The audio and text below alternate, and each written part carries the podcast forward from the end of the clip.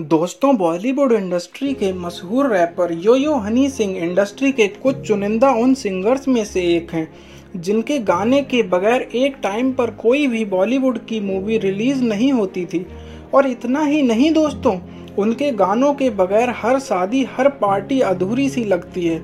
और ऐसा आखिर हो भी क्यों ना, उनके गानों के बोल ही कुछ ऐसे होते हैं जिनसे हमारे पैर अपने आप ही थिरकने लगते हैं।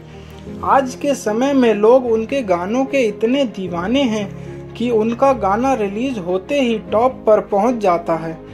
लेकिन हिंदुस्तान में बहुत ही कम लोगों को पता होगा कि भारत के मशहूर म्यूज़िक प्रोड्यूसर, सिंगर, रैपर और फिल्म एक्टर यो यो हनी सिंह का असली नाम हिरदेश सिंह है। और लेकिन भले ही उन्होंने अपने कैरियर की शुरुआत पंजाब इंडस्ट्री से की थी, लेकिन वो आज पूरी इंडिया में फेमस हैं। और बॉलीवुड इंडस्ट्री में रैप का क्रेज़ लाने का क्रेडिट भी हनी सिंह को ही जाता है। और इतना ही नहीं, वे आज के टाइम पर बॉलीवुड के हाईएस्ट पेड म्यूज़िक प्रोड्यूसर्स में से भी एक हैं। हाँ, लेकिन दोस्तों, इस मुकाम तक पहुंचने के लिए हनी सिंह को बहुत कड़ी मेहनत करनी पड़ी। तो चलिए आज हम जानते हैं कि किस तरह पंजाब के एक छोटे से शहर में जन्मा यह लड़का आज पूरी दुनिया में अपने संगीत से राज कर रहा है। तो दोस्तों, इस कहानी की शुरुआत होती है पंद्रह मार्च उन्नीस सौ तिरासी से, जब पंजाब के होशियारपुर में एक सिख परिवार में हनी सिंह का जन्म हुआ। उनके पिता का नाम सरदार सरबजीत सिंह और मां का नाम भूपिंदर कौर है। उनके जन्म के कुछ सालों बाद ही उनका परिवार होशियारपुर से दिल्ली रहने चला गया। हनी सिंह को सिंगिंग का काफ़ी शौक था, इसलिए वे अपने स्कूल के म्यूज़िक और सिंगिंग कॉम्पिटिशन में पार्टिसिपेट करते थे। और उन्होंने स्कूल के टाइम से ही डिसाइड कर लिया था कि उन्हें म्यूज़िक की फील्ड में ही अपना कैरियर बनाना है।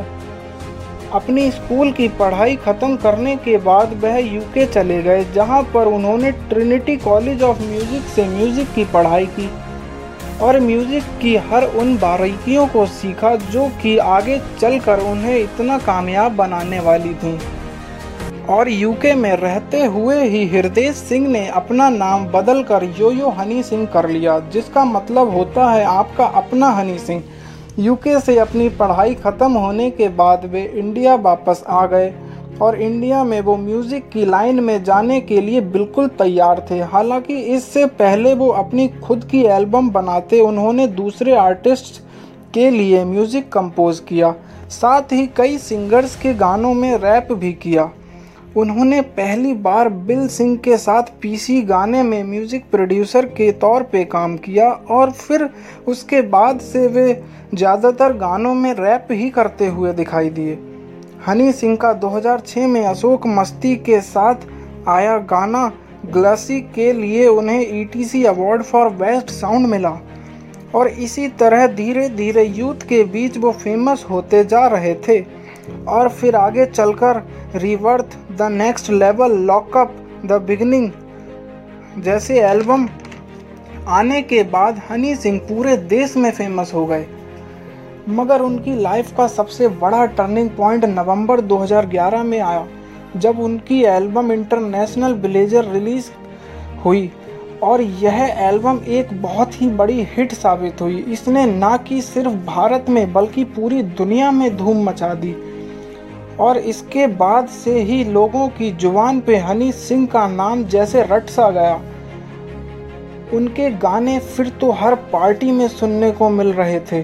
और साथ ही इस एल्बम का गाना हाई हील्स और ब्राउन रंग एक साथ यूट्यूब के ट्रेंडिंग पेज पर था।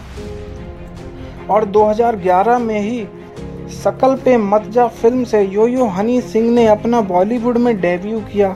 और दो हज़ार बारह में कॉकटेल, खिलाड़ी सात सौ छियासी, रेस टू, सन ऑफ सरदार जैसी सुपरहिट फिल्मों में गाने देने के बाद से हनी सिंह की फ़ैन फॉलोइंग हिंदी गानों को पसंद करने वाले लोगों में भी कई गुना बढ़ गई। हालांकि इसी साल वे अपने लिरिक्स की वजह से काफ़ी विवादों में भी रहे और छः महीने तक दिल्ली के कोर्ट में उन पर केस भी चला। लेकिन उस केस को भी हनी सिंह ने बड़ी ही आसानी से जीत कर वे बाहर आ गए। और फिर दो हज़ार चौदह तक हनी सिंह एक के बाद एक सुपरहिट गाने देते रहे और लोगों के दिलों पर राज करते रहे। और उस टाइम पर कोई भी बॉलीवुड की मूवी उनके गानों के बगैर रिलीज़ नहीं होती थी। उन्होंने कई बड़े एक्टर्स के साथ भी काम किया, जिसमें भूतनाथ रिटर्न्स के लिए अमिताभ बच्चन, सिंघम रिटर्न्स के लिए अजय देवगन। इसी तरह इस लिस्ट पर बॉलीवुड के कई बड़े एक्टर्स का नाम शामिल है। लेकिन दो हज़ार पंद्रह में इक्का दुक्का आने के बाद वे अचानक से अठारह महीनों के लिए गायब हो गए। तब उनका आखिरी गाना धीरे धीरे आया था, जिसमें हमने ऋतिक रोशन और सोनम कपूर को एक साथ देखा था। और दोस्तों, हनी सिंह जब इंडस्ट्री से गायब हुए तब वह अपने कैरियर के शिखर पर थे।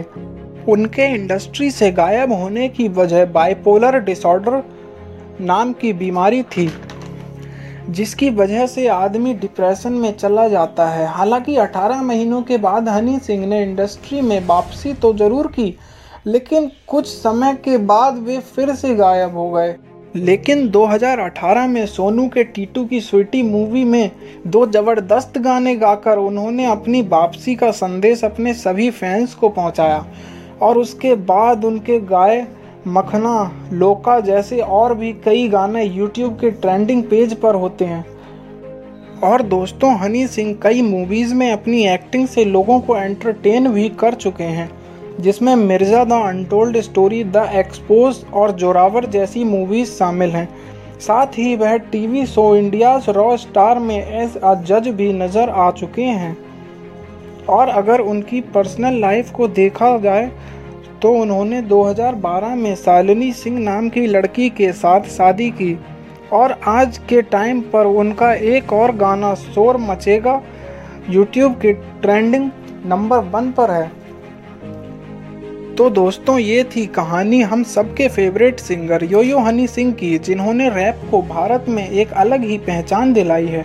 और दोस्तों, हनी सिंह ही वो सिंगर हैं जिन्होंने लाखों लोगों को म्यूज़िक इंडस्ट्री में आने के लिए इंस्पायर किया है।